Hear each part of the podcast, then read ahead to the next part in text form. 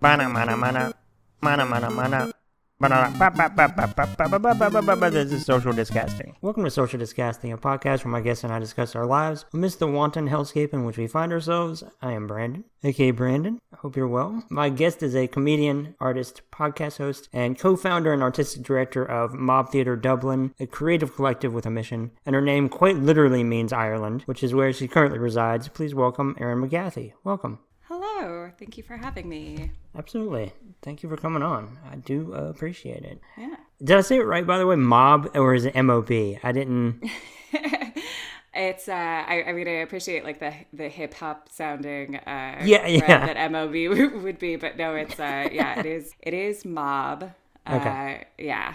It's named after a Yeats quote, the nice. Poet and playwright. Yeah. That's cool. Yeah. So... I guess the fun everloaded question, how are you? Well, I'm doing all right. Before we started recording, I spilled Coke all over my couch and I got COVID tested today. So, I mean, all things considered, I'm actually doing great, I think. I feel... Oh, that's good. Yeah. Yeah. I don't know. I think... If I were in your position, yeah, I'd be spilling Coke everywhere, probably. Just completely discombobulated and confused and just like, whatever, yeah, oh shit, and Coke's I should everywhere. Say Coca-Cola. I definitely don't have enough money to spill cocaine all over my couch. Yeah, that's a lot of cocaine. In my head, it's just like, you know, dusty everywhere. But yeah, Coca-Cola. Fair enough. It seems like a weird flex. Like, ah, man, last night I spilled a Coke all over my couch. Like, Jesus, like he must have a lot of Coke. He must have a lot of money. And he's like annoyed just that he has stuff on his couch, not that he lost the Coke. Yeah, it's just inadvertent, just piles of Coke everywhere. But then everybody's like, "What? You really need to clean this?" Like, no. Well, if I do, then that's a lot of money down the drain. But at the very least, you need a hobby. Like, yeah, that's probably fair because this deviated septum's not doing me any good right now. Oh, I'm sure somewhere there's a very unfortunate scene where someone has dropped a bunch of Coke into their carpet and they just go down to the rug when they're needing a pick me up. Just clean lines all over the place, just straight lines of cleanliness. I want to ask you. You live in Dublin, which I do. First time I think that I've spoken to anybody who, while they're in Dublin at the very least, but how is Dublin in general? But right now. Well, in general, it's great. I have quite. I'll preface this by saying that I have quite a bit of survivor's guilt as an American living over here at the moment with everything that's happening back home. So yeah. It feels like a bit gauche to be like, oh my god, it's amazing. The culture is so great. The people are so. I have COVID envy compared with what you're dealing with and what we are. Although it doesn't have to be this bad, to put it lightly. No, it really doesn't. I mean, in general, it's great. Like, I don't know. It's weird to like wrap up a city, but in like a statement. But well, it's an unfair question. So yeah, I don't. I will describe it in 4 words. Perfect. Community, beauty, song, story. It's as an American living over here, it's clear. It's hard to not describe Dublin just in the differences between Dublin and like major American cities or Los Angeles. Yeah, where I live, but. I'd say, like, in general, I would wrap it up in one sentence and say that, like, and this is a huge generalization, and this is not a very charismatic thing for me to say, but I think, like, the major difference between Dublin and a major American city is that in major American cities, like, there are a lot of conveniences, like, you know, you can go to Target and get everything. So like getting stuff is extremely convenient and making your apartment or house very comfortable is super convenient, but culture is less convenient, whereas it feels like culture is more convenient here. And I already hate myself for saying that out loud, but I guess there's more of an emphasis on more of an emphasis on like community and relationships with strangers in the city and stuff, which is probably similar to like a smaller city in the U.S. But well, it just I would just imagine that they've been around, you know, as I'm unfairly summing it up,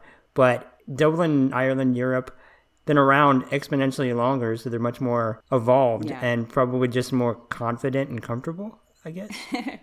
Yeah, maybe. I mean, I think that's true. I think also it's because America is built on this quote unquote dream that's very focused on the individual. Like there's more of an emphasis on personal career success in the United States than there is over here. And so it just people just seem to worry about what other people think of them more here, but like not in a selfish way, but more in a like, well, I don't want to be an asshole, you know. Yes. Like you'd never leave a note on someone's car and being like, you know, hey bitch, stop double parking, you know, like that wouldn't happen. Well, it's first of all, good, but and second of all, it does seem like that I think America is just, we're a very young country, and there's a lot of artifice and superficiality, and just that's why I said confident with regard to Ireland, just in the sense that here we just feel like we are deeply insecure teenagers that are constantly overcompensating. Yeah, it definitely feels that way. And of course, we were speaking so broadly. I can say all this stuff because I'm perfect and I know what I'm talking about. Ireland is so much smaller than the United States, obviously. So, like, especially in a crisis like this, it's, you know, I'm no government specialist. That's what people are called, right? Government specialists. Yeah. But I'd imagine, like, handling the pandemic over here is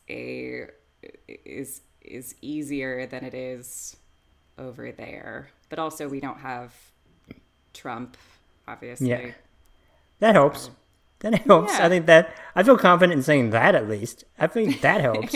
Not having to deal with him. Yeah, to your point, like obviously there's a lot of this population in general, population density, but I also suspect there's a much more kind, empathetic perspective of let's take care of this now, do right by people, this is the smart thing to do, as opposed to just a lot of people here are like angry because they're being told what to do, even though that is the thing to do. Like it's confounding, frankly. Yeah. Well, it's hard because everyone's so isolated, so you can choose what you're listening to, so you can just go bonkers in your house. I mean, there are still obnoxious people in Ireland for sure. I mean, the thing with Ireland, like, is that Irish people love to hang out, and not being able to meet up with friends and not being able to go on holiday has been like a huge thing over here. Like this is a very European thing, but I'd say like one of the biggest upsets that I was so like kind of taken aback by was like, but wait, where are we going to go on our summer holidays? Like, how could we, what is going to happen? Whereas I can't, like, I can't imagine that being like such a big, like, hot button topic, like a nightly news in the US. Like, but are we really just going to stay in Ireland for our holidays? You know? Yeah. Like, yeah, it's not a topic on the news here because people are just like, fuck it, I'm going to Florida. So it's it's not a topic because they're too busy drudging up, you know, arbitrary like storylines because like they have to feed this machine. But on top of that, people are not even like blinking an eye when it comes to that. They're like, well, we had a condo, so we're going to the condo. Right. I want to do this, and I can, so I will. Yeah. I'm gonna tut, and I'm gonna do it anyway. Good Lord. Yeah. It's an incredibly like short-sighted, short-term thought process. Totally. Like, what is it like in Arkansas right now? Are you in Little Rock or are you in? I'm just outside of Little Rock, so I just say Little Rock because it's a much bigger shortcut. It's like the one place like people kind of know in Arkansas, I guess probably because of Clinton, if I had to guess. But I'm just outside of Little Rock, so kind of a suburb of a suburb, but like literally 10 minutes away. But it's storming, just was a minute ago, so it's kind of gloomy and green, so possibly Ireland-esque in a way. Yeah, it was storming here earlier, but now it's very sunny. The weather changes very quickly here from like deep dark storm. This morning it was pouring rain, and then now there's sun, just because it's an island and it's in a if I was smarter I could name like the current, but like it basically weather just passes over the island very quickly. Yeah. I definitely can't. I mean, I can't throw stones at that, because for me, I'm so bad at any form of, first of all, geography, truly awful geography, but I'm also bad at any kind of weather terminology, to the point where I took a geography class freshman year of college, and I took it because I'm like, I need a filler, and this seems easy enough. And then also part of the reason I did was because I was a pissant 18-year-old, and the professor was Professor Butts, and I thought that was funny, so I took it. And interestingly enough, he has the absence of an ass. It was incredible. Wow. Like, really, yeah, I can't imagine that man's life. I get why he became some kind of like authority on something to kind of take the power back, probably. Right. So we did geography, and the first half was like, oh, I can do that. And then the second half of the class was weather, and I just ate shit big time. I don't know what it is, but I don't have it. Well, like, what were, could I ask, like, when it got to weather, was it just like terminology, or like the way, or was it more like weather in different parts of the world, or? It was a lot of terminology and like barometric pressure and stuff like that. And okay. I think it was just that my eyes glazed over because I just found it incredibly boring. Not sure, yeah. You know, that, which more power to anybody who's into that. But for me, it just didn't hold my interest. And unfortunately, when I'm interested in something, I'm like interested, and I can retain it and all that. Yeah. But if I'm not, it's a struggle. Sure. It really is. Do you have ADHD? Not officially. Sometimes I wonder, but I think for the most part, I'm pretty focused. I think I'm just, I don't know. I think I'm undisciplined. Sure. I wasn't teasing you. I have ADHD, no. So I identify with like the if something's not holding my interest, then it is impossible for me to stay focused, which I experienced a lot in college. Like I had to retake a biology class over and over again because there was a lab attached to the class that was 4 hours long, and I would get my work done, and then it was like, no, now you need to just like be here, and I would lose my mind and just leave, and I would just leave in the middle of class, and I was like, I feel like I will die if I stay in this class. But I wasn't diagnosed with ADHD until like 4 years ago or something. That's why I asked that. Oh no, and that makes sense. I wouldn't. No, I would not be surprised if I do, quite frankly. But how has your life been after you were diagnosed? Has that been transformative, or is it just? It has. Okay. Yeah. How's that been? Like it's been there. I've had a lot of feelings about it lately, especially.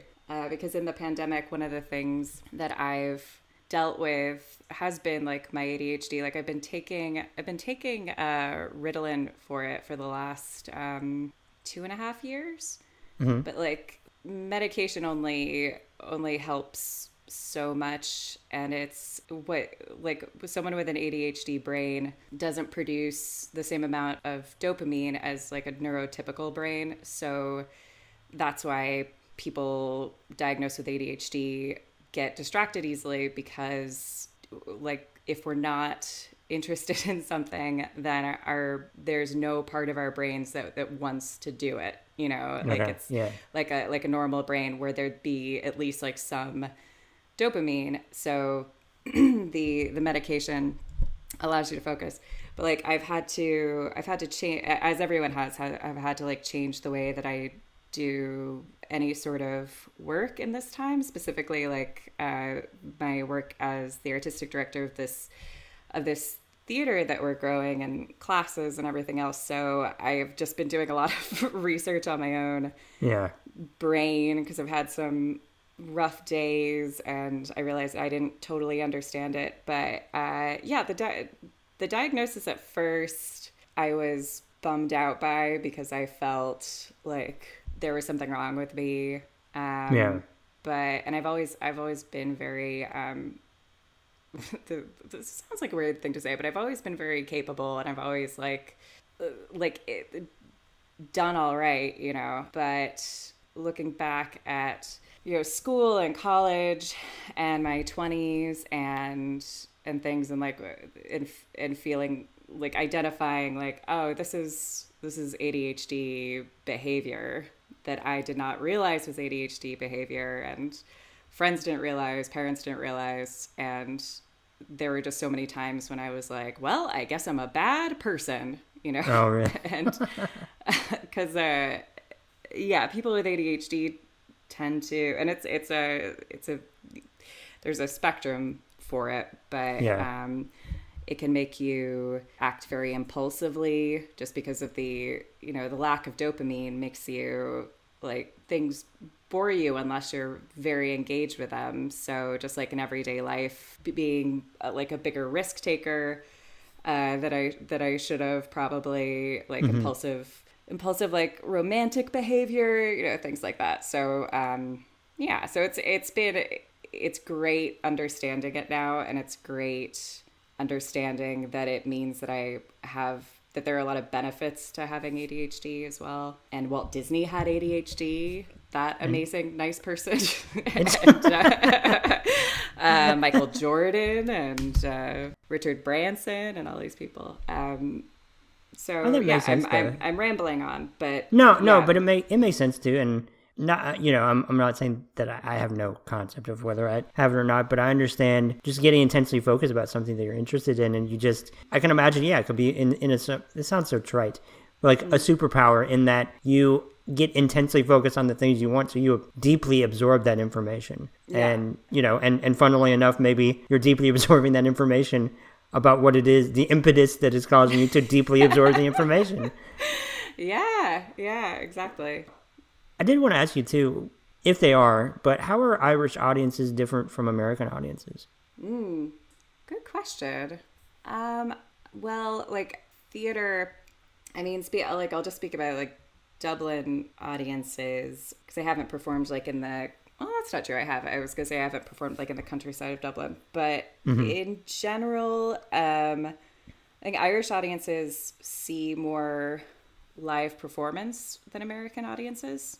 Okay. So there's more of a, I feel like there's more of like a language for it, whereas playing in random cities in the US or even in LA or New York, like you'd run more into people, like not, I'm not talking about like specifically comedy theaters and stuff, which have more comedy audiences, but like less of like an understanding of like, oh, okay, I'm sitting here to watch a show as opposed to like, I'm sitting here watching TV, if that makes sense. Yeah. So it's yeah. less, it's with, I guess with Irish audiences, maybe to your point, there's more of that vocabulary because it's, they're not doing it as a treat as opposed to maybe, you know, it's something that they're more used to. Yeah.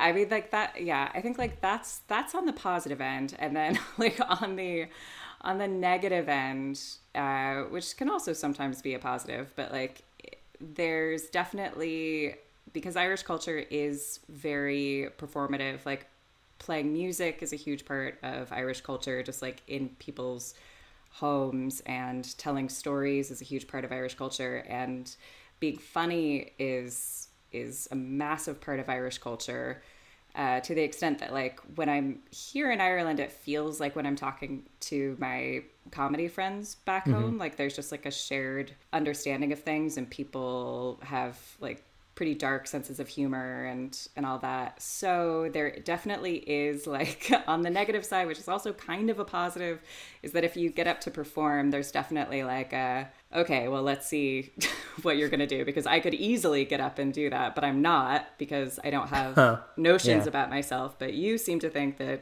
you're better than all of us. So this better be great. Oh, okay. You know? Yeah.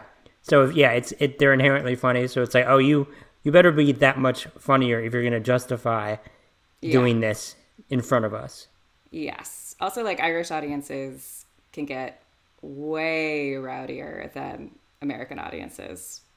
Yeah, I remember hearing of, in England, I guess more specifically, but hearing comedians talk about how when you're in front of an English audience, it is a very interactive experience. Like they will inform you, you know, if you're eating shit, or they will talk back to you. It's a very give and take. You know, it's not just in the U.S. where it seems to be more the errant heckler. It seems to be more audience participation unofficially. Yeah, for sure. Yeah, I will say like English audiences are way rowdier than Irish audiences, and the culture is much more different than I think most people realize, and certainly a lot more different than I realized before I moved out here. But I've done the Edinburgh Fringe 4 times and done loads of shows for English audiences. Even though Edinburgh is in Scotland, most of the audience that comes to the festival is English, and like you'll just get like groups of usually men who have decided that they are going to make the night quote unquote fun for everybody by like interacting with the by making your show. Life a living hell. Yeah, but it's like part of the it's like any kind of heckling where it could potentially like make your show. Yeah. And I think they're very aware of that at the Edinburgh Fringe, because at the Edinburgh Fringe you do the same show 28 times. So sometimes like if you're to have like a heckler or someone come in drunk at 2 p.m. and interact with the show, it kind of mixes things up sometimes, but it's mostly terrible and it sucks. Yeah, but I'm sure it's its own way, kind of weirdly magical if it does work. Although, you know, to your point, that's few and far between. To be continued.